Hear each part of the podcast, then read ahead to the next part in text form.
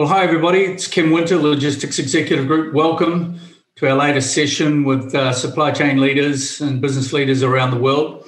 Um, before we start and introduce our guest today, uh, I'd like to introduce my co host, uh, Daryl Judd in Dubai. Daryl is, as many of you will have seen, is our Chief Operating Officer for Logistics Executive Group on a global basis and also the MD for our corporate advisory and mergers and acquisitions business. Daryl, welcome.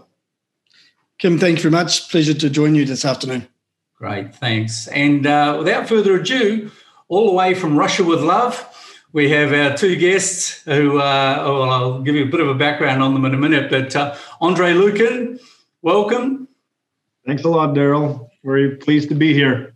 And, and Andre, you're in Moscow? Yes, I'm in Moscow at the moment, Kim. Yep. Yeah, good stuff. And uh, Alex Borisov. Alex, I believe you're also in Moscow. Yes, I am, and thank you for having me today. Hey, welcome, and, and thanks very much for joining us, guys. Uh, we can assume that you're somewhere around zero about this point of time. Approximately, yeah, but uh, I guess that the springtime is kicking in slowly but gradually, so it's improving. nice to hear. Nice to hear. So, look, fantastic to have you join us today, and um, you're somewhat closer to the uh, time zone. Some of the uh, guests that we have from around the world. So, so welcome again, and we really look forward to having a, a lively discussion with you today. And I've got Daryl along as a as a specialist in some of the areas that uh, I know you guys have been operating. And in fact, as a disclaimer, um, Daryl, I think you ran into the guys in in Oman some time ago. Yes, correct. Yeah, we had the pleasure of working together on some projects down in Oman and looking particularly at you know e-commerce and uh, postal hybrid products, etc. And it was uh, really fascinating to get a good insight into what's really happening in that e-commerce world, and more importantly, what's happening behind the Iron Curtain there in, in Russia. And just excited by the growth. So it's fantastic, and looking forward to uh, to chatting further on that, guys. Awesome. Well, thanks, Daryl. So, Andre and Alex, you two are really quite interesting characters in terms of your international experience. You've both worked in many different countries across the supply chain. And interestingly, uh, hopefully, we hear a bit today about how you work together as well uh, as a, as a one two team in various countries. So, quite unique.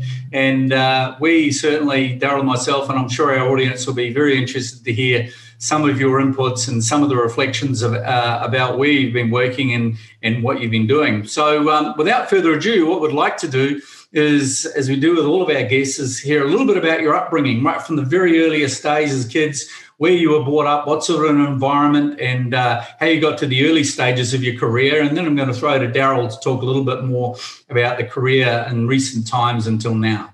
So, um, Andre, maybe we start with you. Where did it all start? Well, listen, it all started in the Soviet Union, actually. so uh, I think I'm one of the last generations that have, um, you know, been born in the Soviet Union, been born in Moscow, and uh, spent pretty much my, my entire childhood uh, in, here up until 1992, where when my whole family moved to a different country, that was Pakistan, where my uh, father was engaged on a construction project that had lasted for about six years so the entire family had moved, and that was my first exposure to you know international experience uh, because I kind of lived in Pakistan, but I've went uh, I've attended the uh, American school there, so there were a lot of Americans, there were a lot of Koreans, Chinese people, so it was a very interesting international experience. And uh, after six years newer there, we came back um, here to Moscow, and um, I've, I've, continued my, my, my schooling years. Uh, and then um, um, I got a bit excessive in terms of my further education because I think I, I, I have three three degrees, two bachelor degrees, one master's degree, all economics and management related. And uh, after that, in 2007, basically started my career. It was not logistics related at that time because I've worked uh, for the Russian uh, nuclear authority uh, called wow. Rosatom, and um, uh, yeah, that was that was an interesting experience to work for a, uh, such, a large state corporation. Started off as a deputy, project manager there, and then progressed into one of the Russian private oligarch groups, uh, working for a media branch there. Um, and I was working in the strategy department there. So I consider those years in that company in particular being very beneficial in terms of building various consulting skills, framing skills, uh, analyzing various problem solutions, uh, comparing various things, which was very, very helpful in my further career, which had started in 2013 when I've entered the uh, logistics world and uh, I've joined one of the Russia's top B2C express last mile uh, companies, which was called SPSR Express. And uh, there was an ambitious target back then to develop the cross border business for the company because that was exactly the time 2012, 12, uh, 2013 when the cross border logistics had really started picking up in Russia. So, uh, a couple of very, very exciting years ahead with that project, uh, doing mostly support jobs, uh, operational jobs, a bit of a business development as well, analytics, and um, uh, we, we built a pretty, pretty decent business. So all the big names that have been entering the Russian market, we were practically the first ones to be working with them. And uh, some years later, after that, um, SPSR Express was acquired by um, the famous Geopost Group, which is a part of the La Poste uh, in France. And uh, there was a merger between the DPD brand in Russia and SPSR brand in Russia. And uh, when this merger was complete, this acquisition was complete, um, I was uh, appointed as the director for inter- international business development, with one of the key tasks there to actually merge the two businesses together, which we have done with uh, quite a uh, large team there. It was about 15 people um, that, I, that I was managing at the time.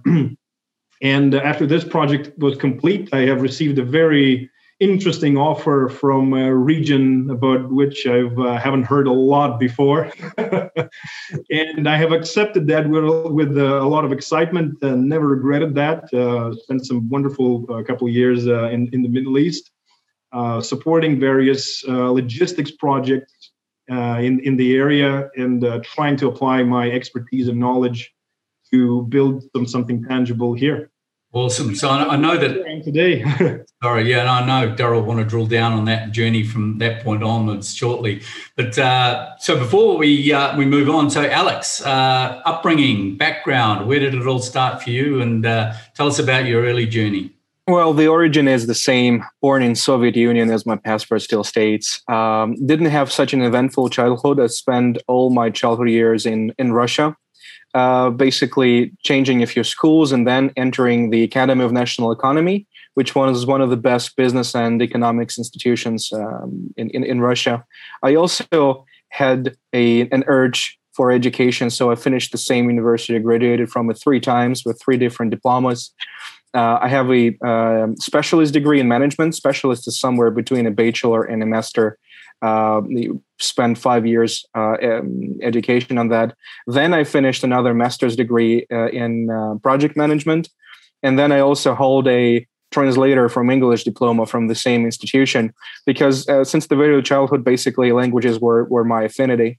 I, I had a, I've had a very good um, connection with languages. My first language was, believe it or not, German, and and and English I, I picked only after that now i'm uh, enhancing my arsenal up to up to seven languages that i'm able to speak fluently so that it really helps me communicate with with the different world and and you know really connect with other people when i talk in the same language to them. I consider this a definite advantage.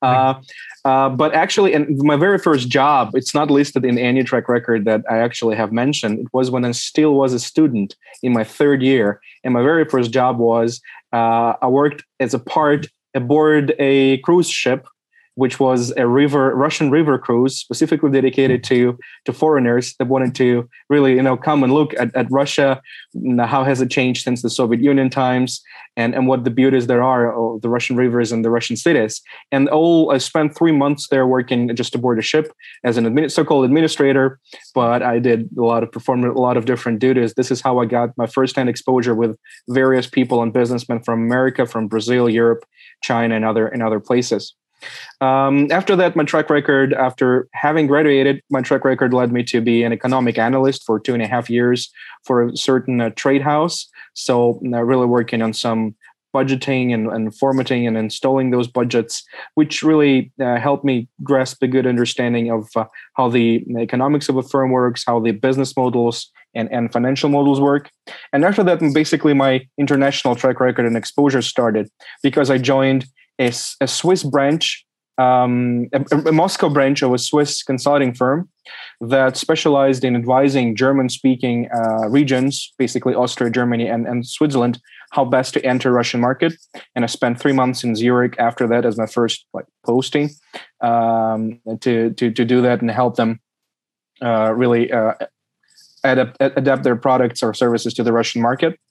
Uh, and after that, uh, having finished this this consulting part, I actually also joined the SPSR Express, the same company that um, helped me develop more into into the logistics and e-commerce sphere. I joined it slightly before Andre and in late 2012. And this is uh, ever since we have been working together, as you, Kim, highlighted in the beginning. Um, my task was mostly on the front end there. Uh, it was the business development, it was the sales from the get go.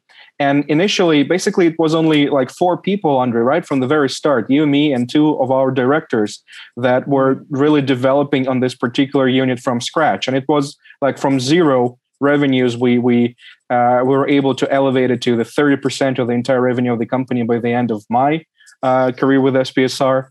Uh, over basically five years' time, um, we, we managed to do that. And as as one uh, as our directors were leaving for for pastures new, uh, for for better uh, offers that they got, I basically inherited the entire unit, and we were uh, the leading directors of the entire international unit uh, for SPSR together with Andre. Uh, then this entire eventful merger happened also with DPD Group, and um, at that time, I, I, I also believe that maybe uh, my job was there complete. I, I, really brought a lot of money for for the owners, and and because also DPD Group mentioned that one of the um, one of the key factors that helped them acquire SPSR Express was also the successes we enjoyed in the international market. And we were working with all the major brands, and our name was really a brand name in China and Europe by the time. So I thought it was time for me to also look for new challenges. And this challenge also happened to be in Oman uh, a bit unexpectedly for me uh, out of the blue received the offer to work in the Middle East, and uh, same here. Never regretted it since, and was very happy when also Andre joined uh, the same effort, the same team, some months later, so that we could continue our um, journey of creating value together. Awesome! You guys have been busy. Absolutely, yeah. sort of nuclear to Pakistan and to, and other things. Yeah. It's a fascinating both of you guys. Yeah. Over to you, Daryl. Take it away. Yeah, it's just it's really interesting just listening listening to the guys and and you know we, we, often we often sort of forget you know the geographic size of Russia and I you know Kim they talked about DPD and Geopost. I mean that e-commerce market has really started to shift in Russia and I think for a lot of us that aren't exposed to that every day we don't see it but but e-commerce uh, you know, particularly cross border really is accelerating in Russia. Is part, you know, what's happened since COVID? Have we seen an uptake like the rest of the world? Is it going to continue to mature the way it has? Well, actually, yeah, Alex. yeah, yeah. Well, actually, uh, with COVID, we're we're uh, looking at some very interesting tendencies in the Russian e-commerce market, and um, we can talk about it first. Yeah, so uh, according to the data of uh, National Association of Online Trade, the one that we have in Russia, the entire e-commerce market, both cross-border and domestic, is forty-three billion dollars in uh, 2020. Yeah, and it grew uh, by fifty-eight percent. And of course, a, a, huge part of that growth was, of course, influenced by COVID, especially by major food retailers entering the market, because some of the main grocers chains they grew two hundred percent, three hundred fifty percent uh, basically a, a, a, lot. And but a very interesting thing um, is actually that the international segment, the cross-border segment, was only six billion dollars last year and constituted to be 14% of the overall e-commerce market. And it used to be 30% before that.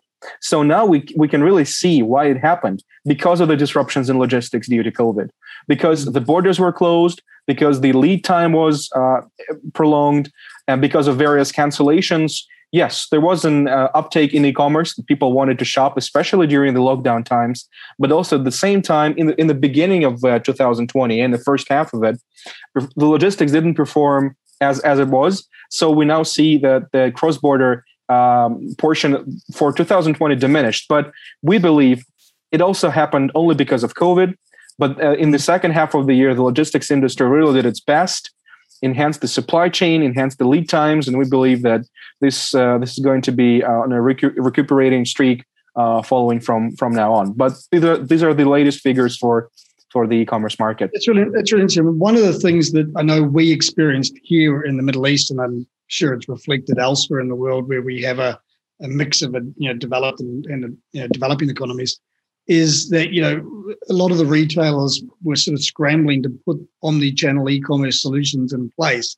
It had been an agenda item for a long period of time, but they were still working through that. And of course, then COVID hit, and as one major group said to me the other day, they you know they learned you know, six years catch up in six days when they had to go through the the execution and put in place. Was that a similar experience for a lot of the the homegrown retailers and, and merchants in, in Russia that they they didn't necessarily have the advancement in, in their e channels that and COVID sort of forced that? Is that would that be a fair submission?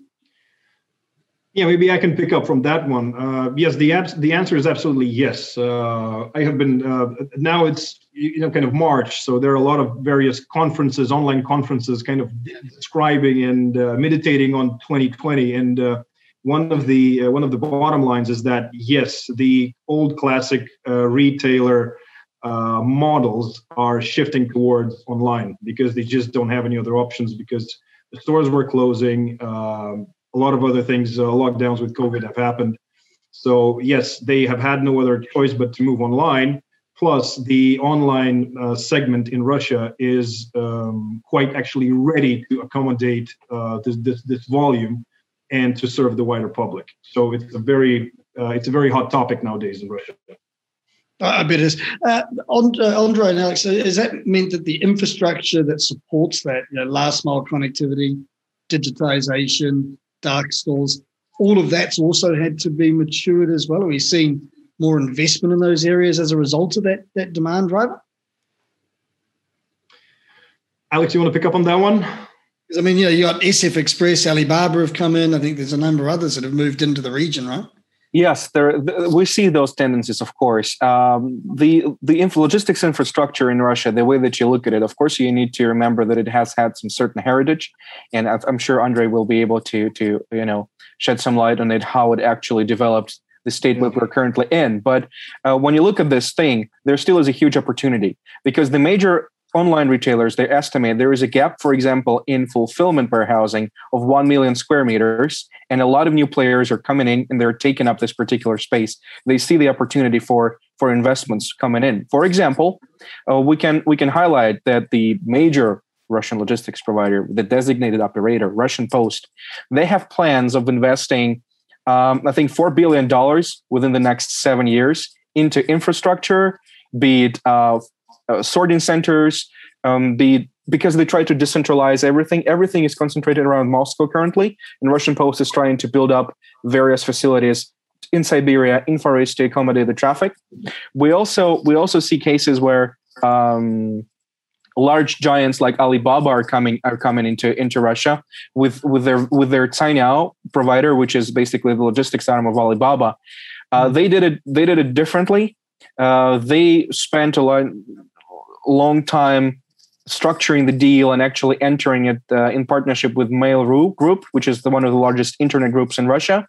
But the way they do that, they concentrate mostly on online retail because Cainiao basically integrates existing providers onto their network. They do not really really build anything from scratch. But now it's one of the most important logistics providers because they have integrated uh, customs clearance, last mile, and first mile, and basically they are an alternative fully catering to the needs of, of uh, buyers from AliExpress uh, platform. Um, yeah, so that's that's how we that's how we see it developed in in the past years. Yeah, m- maybe Alex, I would just add in a little bit because to understand how logistics works in Russia and why it works in a certain way, you have to understand a little bit of, of the background. Yeah, so yeah. there's a there's an element of Soviet heritage in how logistics is developing in Russia because previously in those times 50 60 years ago the large industrial groups in russia they uh, had them they have adopted the model of owning all the assets that are associated with their business so i'm not just talking about a production plant in a logistics branch, which is obvious, but uh, everything ranging from a kindergarten for the employees' kids to hotels in, in Siberia, Crimea, or uh, other uh, areas where their employees in particular will be spending their summertime. So this had its own transition from the, the, the past in, into the present. And uh, actually, this explains why the level of logistics outsourcing in Russia is substantially lower than in the rest of the world. So in Russia, that rate, uh, this uh, this percentage is somewhere around 20% of outsourced logistics operation, while in the rest of the world, it's somewhere between 35 and 50. Yeah, so that actually explains, you know, the room for growth. That explains what Alex have been saying about Russia Post that they're developing, you know, new, new, new areas and um, uh, new new infrastructure. And two other things about Russia logistics is that uh, you have to understand that um, I mean, there's a lot of space in Russia. We obviously yeah, it's a it's a big continent to get across, right? It's a big country. Yeah, so to get to get yourself from point A to B might be a serious challenge. So this requires a lot of investment into the road infrastructure. Yeah, plus the climate here is obviously it's not uh, it's not the most welcoming. Yeah, for that, and uh, this also explains the population density because the most populated areas of Russia are the central and and the south. So all the logistics uh, capacities are mostly centralized there. And uh, another aspect of logistics is also the air infrastructure because most of the uh, air line hauls they are routed through Moscow. So sometimes if you want to go from you know A to B, which is relatively not far away from one another, you have to actually make a, you know, a, a U-turn through Moscow because just that's how the line haul works. And that's why you mentioned, Daryl, uh, e-commerce in particular, which is an interesting one because the logistics for e-commerce, it exists slightly outside of this heritage. Yeah, yeah. And that's that explains the this is one of the reasons why it's growing so dynamically. Yeah, but there is also an interesting bit about logistics for e-commerce is that when this e-commerce boomed, I think in the early 2010s, right? The logistics companies they were not ready to accommodate the volume. To, they were not ready to have it delivered at the very speed and quality that those uh, marketplaces and online retailers demanded it. This is why what we see now that a lot, I think all major uh, marketplaces have their own in-house logistics that they use only to deliver their own goods. We do have like three or four major re- retailers in Russia, major marketplaces in Russia, and all of their logistics is basically in-sourced. So mm. they they did that because at that time the logistics companies were not developed enough to do that. Now it's all changed, but still this heritage still remains, and still a lot of volume is being processed by those in-house marketplace logistics uh, courier companies. So if, if, I'm listening to you, it's the, the choice to insource at the marketplace level is driven by the maturity level of the infrastructure needed and the low rate of outsourcing has led to concentrated networks of owner occupied networks, which are hard to obviously outsource and buy capacity on. Um, but I guess that presents an interesting opportunity because you know, if you look at the size of, of you know, Russia and the CIS and just the strategic corridors that sit there. Um, to your point about fulfillment centers and hubbing inventory, the, the, the, that demand for additional property will grow as more and more organizations either want into the market and need a connected network, or alternatively, um, look to push out into new markets in, in within the, the same region, um, but now need that infrastructure to do so because holding all the inventory in one location is obviously very costly. But more importantly, the consumer's demand is I want it, you know, I want it now, right? And, exactly. and I'm not prepared to wait that sort of three, four days, and uh, which is you know, one of the challenges in a big country like Russia, where you've got you know, tyranny of distance and all those sort of elements come into it, right? So I mean, that's got to create an opportunity for the international players, surely. Yeah, absolutely, absolutely. There's still there still are a lot of gaps that the international players can close. Uh, actually, a lot of uh, you said at the very beginning that um, Russia has been growing at a very steady rate in terms of the GDP, and a lot of this is this growth uh, pre-COVID was fueled by foreign direct investments, and this is still what can give uh, additional momentum to the logistics industry as well, because there is a lot of opportunity and a lot of gaps to fill. Uh, plus, Russia now on the governmental level is piloting some of the things that are, you know, uh, very common uh, elsewhere. For example, bonded warehousing systems. Right now, there's it's an only experimental project that launched in a, in a, in a city called Kazan, which is not which is also in a part of central Russia before the Urals. uh, on the Volga River. And um, so far, only Russian Post has the exclusive rights to pilot it for a certain number of uh, time, maybe like a year or, or, or, a few months. But after that, this practice will become more and more common. And of course, you need to move the inventory, be it bonded or non bonded, closer to where the people consume them. And why is this important? And when you look at the structure of how people are buying online, you see that a lot of volumes are coming from the regions, not only from Moscow and St. Petersburg. And a lot of this volume is basically being sourced from China because these Chinese volumes have uh, uh, attractive prices and attractive assortment to all the people that live uh, in, in those regions. And the logistics there, as Andrei has just mentioned, is not very well developed yet. This is why this gap of trying to bridge bridge it in the regions and make the logistics more affordable, faster, and quicker is is a huge source of of, of opportunity. Definitely. So, so you, I mean, you guys are at the forefront of it. You're seeing it every day in the work you do there, consulting to international organisations who are looking to develop you know, strong networks and supply chains inside Russia, but also connecting outside. I mean, how much interest do you solicit and do you see in the market from overseas companies you know, wanting to come in and, and, and you know, deciding like Alibaba, now's the time I, I want to lay that infrastructure. I can, you know, I can, there's a roadmap for me to be able to put a bonded warehouse. There's a roadmap for, the, for me to move part of my inventory out of China and put it closer to my European network. Are you seeing a lot of interest and is that resulting in a lot of deal making, a lot of M&As and joint ventures in that marketplace? Because we seem to read about it regularly. Well, uh, one of the aspects here is obviously a, um, uh, you know, this conversation around sanctions. So what I have been personally hearing is that there is a lot of interest, like you're like you're saying, to move into Russia, but you know, there's there's also caution in terms of okay, well, how does this actually work? I mean, what what is going to happen in a year? So it's also a certain forecasting element uh, that sits behind it, and it's a purely a, a, a economic and political conversation because otherwise market wise i mean the opportunity is there it's it's it's absolutely available there are good market studies there everything everything is developing.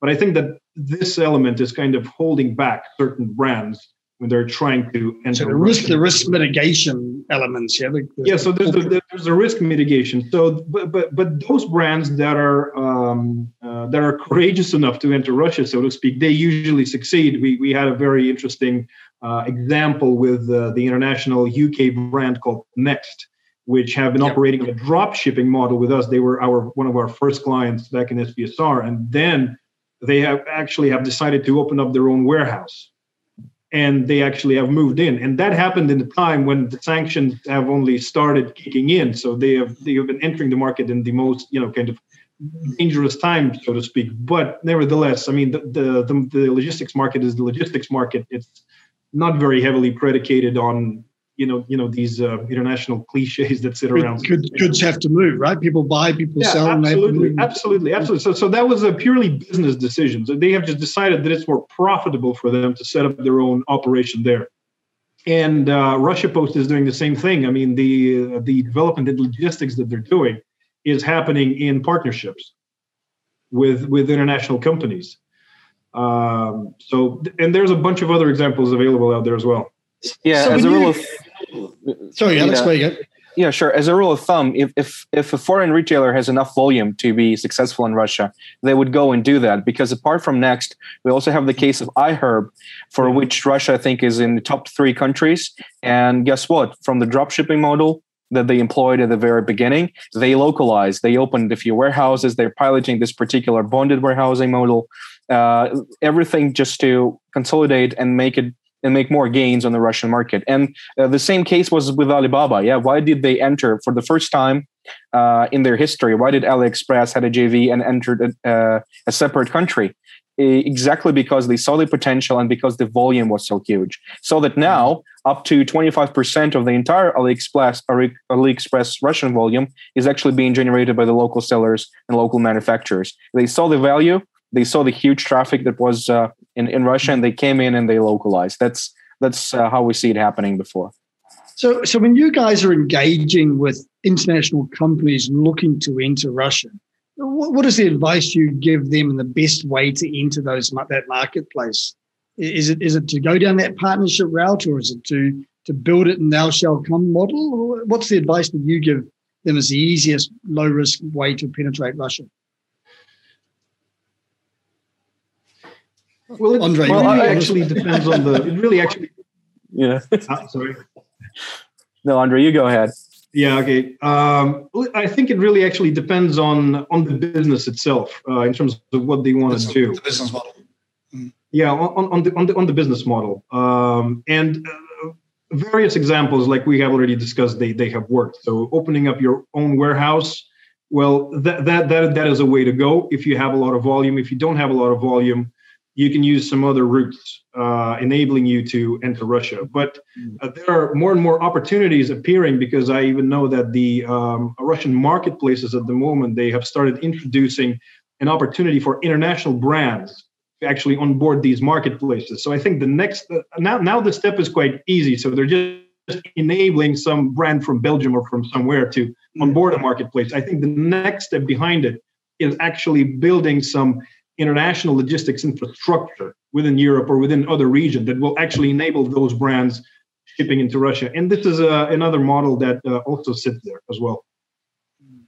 It's really fascinating. Though. Kim, I don't know if you were down at Gulfoods last week um, here in Dubai, but you know, we had the, the, the, big exhibition for, for the food industry, Gulfoods, which is an annual annual event. It's a global event.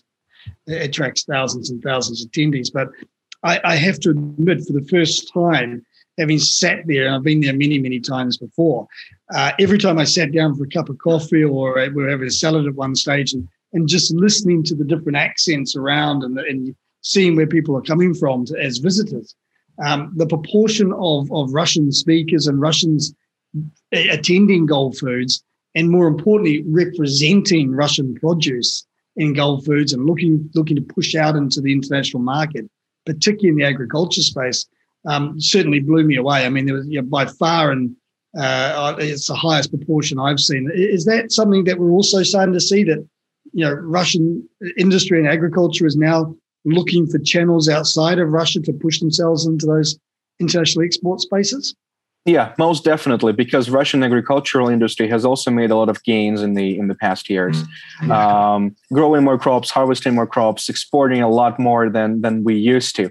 However, this also has direct connections to logistics, because when we were speaking to some, uh, we were speaking to some heads of a Russian uh, agricultural expert union, and basically they said Russia does have harvesting fields, so we can produce a lot of stuff that other people might need, but we might not need might, might not have enough logistics capability to actually hold everything out from Russia. Because the main bottlenecks here are actually railroad connections that lead directly to the ports.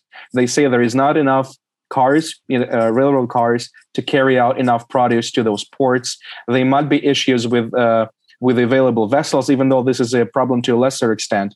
So basically, what they highlighted is more investments into railroad infrastructure is needed if we really intend to become um, even bigger exporter of, of, agricultural produce. So this is an, another opportunity for for foreign companies to take a look at this particular segment and maybe you know upgrade it. Yeah, I, I was amazed actually with the number of pre-packaged value brands that and, you know maybe it's a bit of my naivety but they'd taken the russian brand rebranded into a western format you know, some of it was incredibly good, and, and that's their export channel, and, and it's those organisations that seem we, we, seem to be dominant, um, and they're you know actively looking for distribution partners, new markets, new channels, and I think that's certainly you know Kim, you've attended Gulfoods many times. Um, you know, I don't know what your your take is on it, but they, there was a lot more of an aggressive push this year um, and a lot more activity around that space. I mean, Kim, I, I, I, wasn't there last year, but how does it, how does it compare to previous years? Oh, I think uh, I think there's a there's a real resurgence. Uh, I think uh, over the last few years, Russian investment in in Dubai has probably been down slightly. Uh, for a range of reasons. Uh, but you know, when I first came into the Middle East uh, 20 years ago, um, Russia was an extremely dominant force from an investment perspective um, right across the board. And, uh, and in, in, fact, fair to say, I think uh, not necessarily being an expert on these economic matters, but uh, a big a big extension of the growth here has been from from Russia and in the Eastern Bloc uh, down into down into the UAE and the GC in general. I, have just got a quick flip. I want to flip back to you, Andre, further to your uh, discussion, Daryl. Um, we've been talking about sales, size, scale. Um, dimension of the market, and we're talking about e-commerce and consumer patterns. For our audience, give us some big picture numbers about Russia. Uh, I mean, how big is the place? I mean, a lot of a lot of Americans will tell you they don't know much about much going on outside of America, let alone Russia or China. And also then want to flip to you know the trade I know is going on between China and Russia. But tell us uh, how big is Russia? How many people? What's the size of the place? Because you look at it on the map, it's bloody enormous. well, I can I can tell you that. I mean, the, the population is around 140 million, which is which is not very big the the area of Russia is uh, I can't pronounce that number. I, am afraid.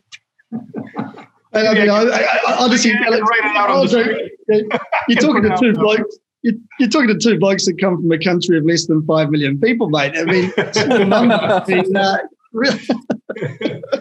well, let's see. Let's see. If we, when we talk about Australia, we talk about roughly the same size as, as the US. Uh, how many times can we fit the US or Australia into Russia? It's got to be four or five times, isn't it? US should be about four times, I think. Alex, correct me if I'm wrong. I think I think it yeah I think I think it's smaller than that maybe only three times but yeah the place is pretty stretched pretty enormous various geographic locations uh, you know from uh, we get the temperature uh, Florida like in our southernmost regions in Sochi, and then we get absolute uh, Arctic Circle temperatures up there in the north. So yeah, uh, the place is big, the place is enormous, and a lot of people actually live, as Andre said, concentrated in the eastern um, in the eastern area, uh, in in the central area as we call it, and then the, there's also certain um, population density levels in the far east, closer to the China border, and in the Siberia. This is where where people live and, and make make a living harvesting uh, resources there. Uh, and yeah, the, I think the main trade partner of Russia. I'm not. I think I'm sure of it. Of course, is the uh, is, is, China. The trade uh, growth and the trade levels have been enormous. Yes, uh, we can pull out some data regarding the, the the national trade, but I can only tell you that in e-commerce, China dwarfs everything. Ninety percent of all cross-border e-commerce volumes come from China in terms of money it's only you know closer to 50% yeah in terms of value. But in terms of sheer amount it's absolutely enormous and dwarfs everything else. I think the second trading partner for russia after china in the e-commerce sphere in cross-border is european union. 22% comes from eu uh, the larger eu of course together with uk before they departed yeah. And 11% comes um, from america uh, by by people from America, and uh, the rest of it, you know, it just just rest the world. So even there, the clear priority is is is China. Great. Well, that, you know, it's really interesting insight for me and probably Daryl as well. I'm sure for the rest of our audience. On that subject, of course, Russia is just spectacularly large across a very wide geographic area, but not only that, culturally, language-wise, different groups of people that look completely different from one side of Russia to the other. I mean, so talk to us a little bit about Russia cultural uh, side in terms of the different ethnic groups that exist within Russia, and, and how many languages are there? Well, I mean, Australia, in Australia, there's about 190 different Aboriginal languages, by the way, as a plug for Australia. So tell us about the Russian scenario. Well, well, I think this also has a, a, certain heritage element to it because when the Soviet Union existed and was much much larger than uh, the, uh, Russia today, and uh, had a, had a bundle of all these you know nations and ethnic groups. I mean, the central idea was that uh, all all all the nations that live in Russia they are equal and they are friends. So, I mean, you could really find you know some very active, um, some really active uh, communists in that era coming back from very, very different ethnical backgrounds. And uh, so it was very, very diverse and it was very, very equal. And I think uh, it pretty much remains the same today because it's not uh, it's, it's, not surprising to see you know people from, from uh, Kazakhstan or from ethnic groups from the west of Russia to be working in uh, large companies. So it's it's quite quite diverse, I would actually say. I don't know if Alex maybe has got something to add to this one. Yeah, I think I think uh, similar to Australia, we have around 190 different nationalities, different ethnicities that, that are still living in Russia. Because uh, of course, Russians are still the major and, and the biggest uh, population that, that we have, but we are pretty much diverse, especially in, in, in the north, in the far east, in the in the uh, southern region with, with uh, Caucasus Mountains. A lot of it uh, are are really different cultures, and and I think that a lot of it has been assimilated in terms like both Andre and I, when we look at Georgian food, for example, we think it's normal Russian style to have the Georgian food on our table. We don't shy away even from uh, the, for example, Central Asian uh, f- foods or, or, or, or the ones that are coming from uh, currently Baltic states, because when we were all together, I think a lot of the those cultural things that really got assimilated and became on this higher national level that people still uh, still are following today. And what i'm sure they still are is just only recently only yesterday i read a very interesting study uh, about the the openness of various countries towards different nationalities and how they how they can perform and work there and, and feel discriminated or not. And russia was always uh, in various questions in top three countries where people said it's the most accommodating to different nationalities. It really doesn't matter if you want to be employed if you want to open up your own business. Nobody will look at, at uh, you know the way you look like or what you eat um, I, I, was actually uh, not surprised but it was a source of pride for me that russia ranks so high in terms of equal opportunity for all nationalities according to the to the recent study Awesome. Yeah, that's really interesting. And of course, we flip back to the logistics and supply chain space. Um, you've mentioned the, the, the, enormous variety of weather. And in fact, I tagged you guys a couple of weeks ago. We had a quick Zoom and uh, you were very quick to show me out the window from both of you, six feet of snow, and you, and you couldn't see the Kremlin, which you can see, I think, from your place, Alex, uh, just because the amount of snow that was laying around. Uh, how does how does the weather, the extreme weather conditions being so close to the Arctic Circle, uh, impact the massive railway infrastructure, for example? Does it close down, as we've seen recently in Europe with the huge disruptions going on there with their worst weather for 15 years? Um, how, how do you get by? Not just rail, but in air as well. I mean, surely that would affect the air networks and uh, the, the, which is a pivotal line haul mechanism for fresh produce, right? What happens, guys? Uh, well, it's pretty much it's pretty much business as usual, guys. Uh, because we, we were prepared to live in such in such harsh and, di- and, difficult environments. When there is six feet of snow, or where there's very harsh and cold weather. I think when we talked, it was minus thirty at that at that particular time. Uh, I've you know, told you to say that. yeah, true. But but life, yeah, but life was still going on. The the um, uh, the deliveries were still being made. The logistics industry was still working because our facility facilities are, are actually prepared. We build everything like insulated with the access to hot water everywhere, uh, with the insulated pipes. Uh, but of course, sometimes when there is extreme blizzard, it affects it affects uh, air operations, uh, airport operations. But I think as everywhere in the world. And in terms of the craziest things that can actually happen is that uh, when we were working with Andre together at SPSR, and we were delivering to the very uh, um, northern to the Arctic Circle. We employed helicopters that used uh, some standard standard tours and rides between different cities. And then we also received sometimes messages and highlights that the the the vessels that utilize what do you call it uh, basically uh, I, I, for, I, forgot the English word for a specific no, vessel that hovers. No, that hovers above the ground. The and, yeah, the hovercraft. Exactly. yeah. So the hovercrafts weren't able to depart because the, yeah, exactly. So it, it, when when you talk about deliveries being made in some in some northern places, we employ helicopters and hovercrafts to, to do that. Of course, they don't belong to the company. I think they are maintained by by the by the region and by the state. But this is the only way you do that. And then you're absolutely right. We're building a lot of as a country a lot of icebreakers exactly to to make way for all those ships around go around the north. And I think that also a lot of logistics providers are banking on this uh, way becoming more and more lucrative, more and more efficient in order to haul goods and haul containers from China to Europe, specifically utilizing both, both, the ice-breaking fleet and also the the uh, you know the climate change that also happens in the north.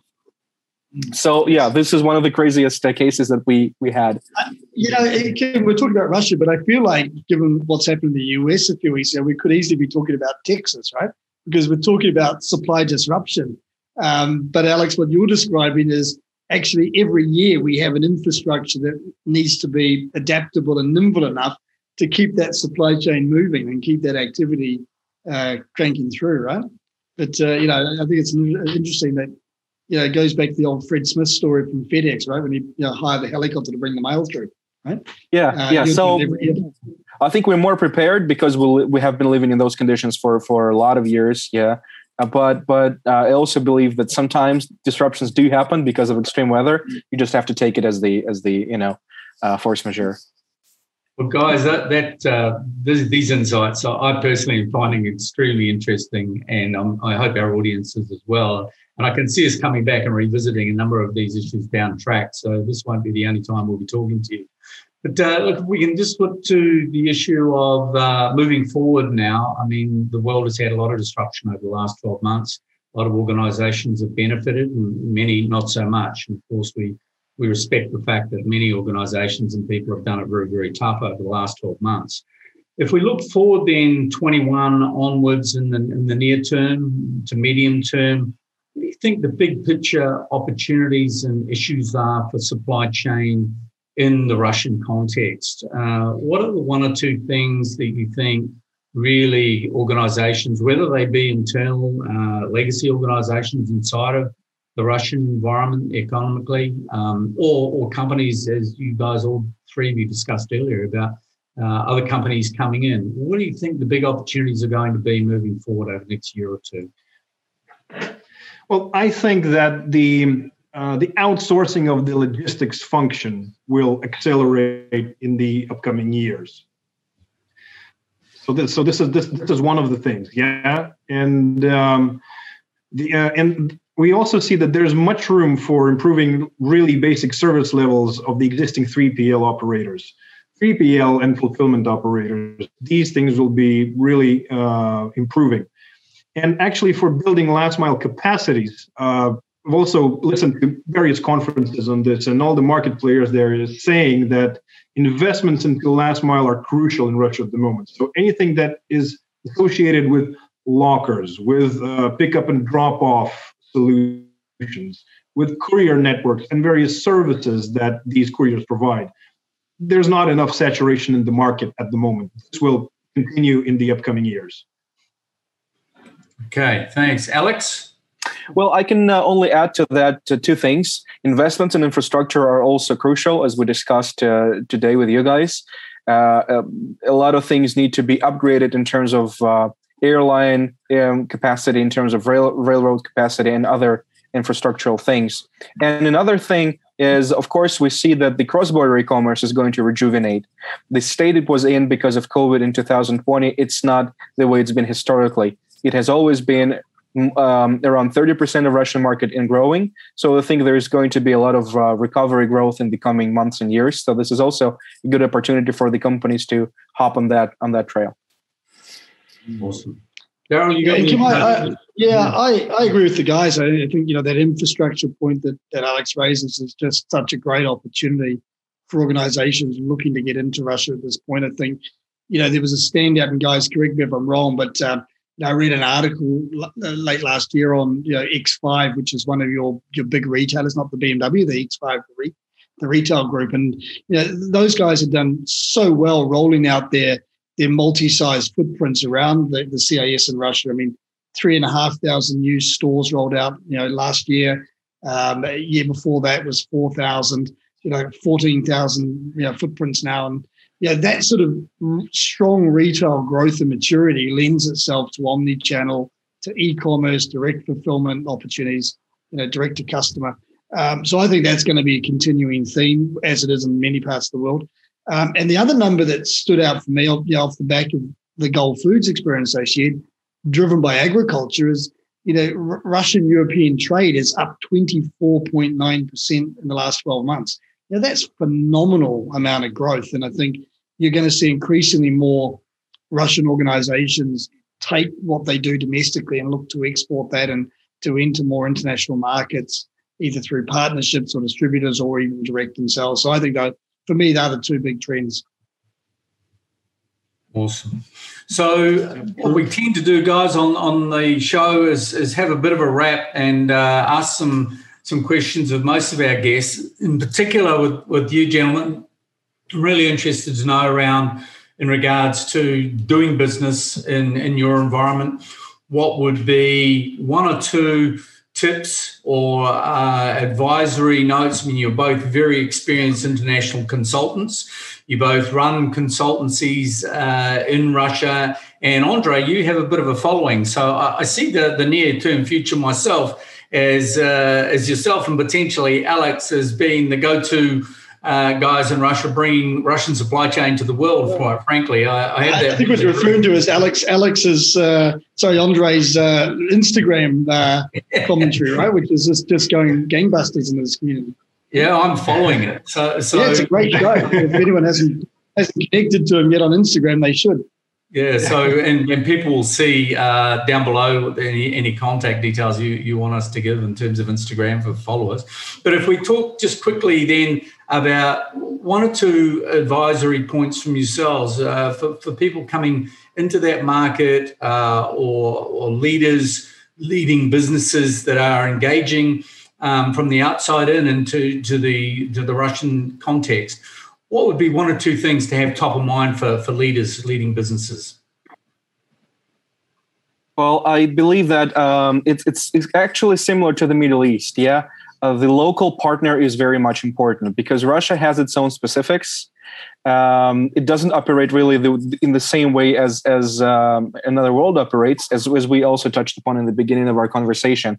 So finding a good local partner, if of course you're absolutely unfamiliar with Russia, is actually key. They will be able to hold your hand and walk you through all the various uh, issues and points. Like for example, our personal data law protection is so much different from even the European one that you need to have a local partner to advise you on that and help you navigate those. Uh, uh, those streams yeah, in, in this particular river. So for me, that's number one advice. And the second one, I'm I'm of a bit of a control freak. This is why I would advise for people that enter Russian market, please do not be afraid to localize and build like local representative offices and go into market because together in conjunction with this particular partner, the more control points you have and the more representation you have in the market, it's only for the better. You'll have a way better connection with the people and with the, I don't know, partners, distributors, suppliers, whatever, whatever have you. Awesome. Now, the, the final wrap from me before I just throw to Daryl for any final points was uh, really you, you're both extraordinarily, well, maybe for Russian standards, not extraordinarily educated, but for the level of uh, formal education and qualifications that you both have um, to me is, is exemplary. So uh, if you're talking about the younger generations, the millennials, Generation Z coming through now, um, what, what, are what are the kids learning, and what are the things that they're focusing on as they're coming into modern Russian society and being part of the broader international context? So the question is, what what are kids in, in, in the education well, system in, in, Russia learning? They are much better English speakers. Yeah. Okay. Good. And and what sort of subject matter? What are what are the sort of skills that they're they're wanting to learn?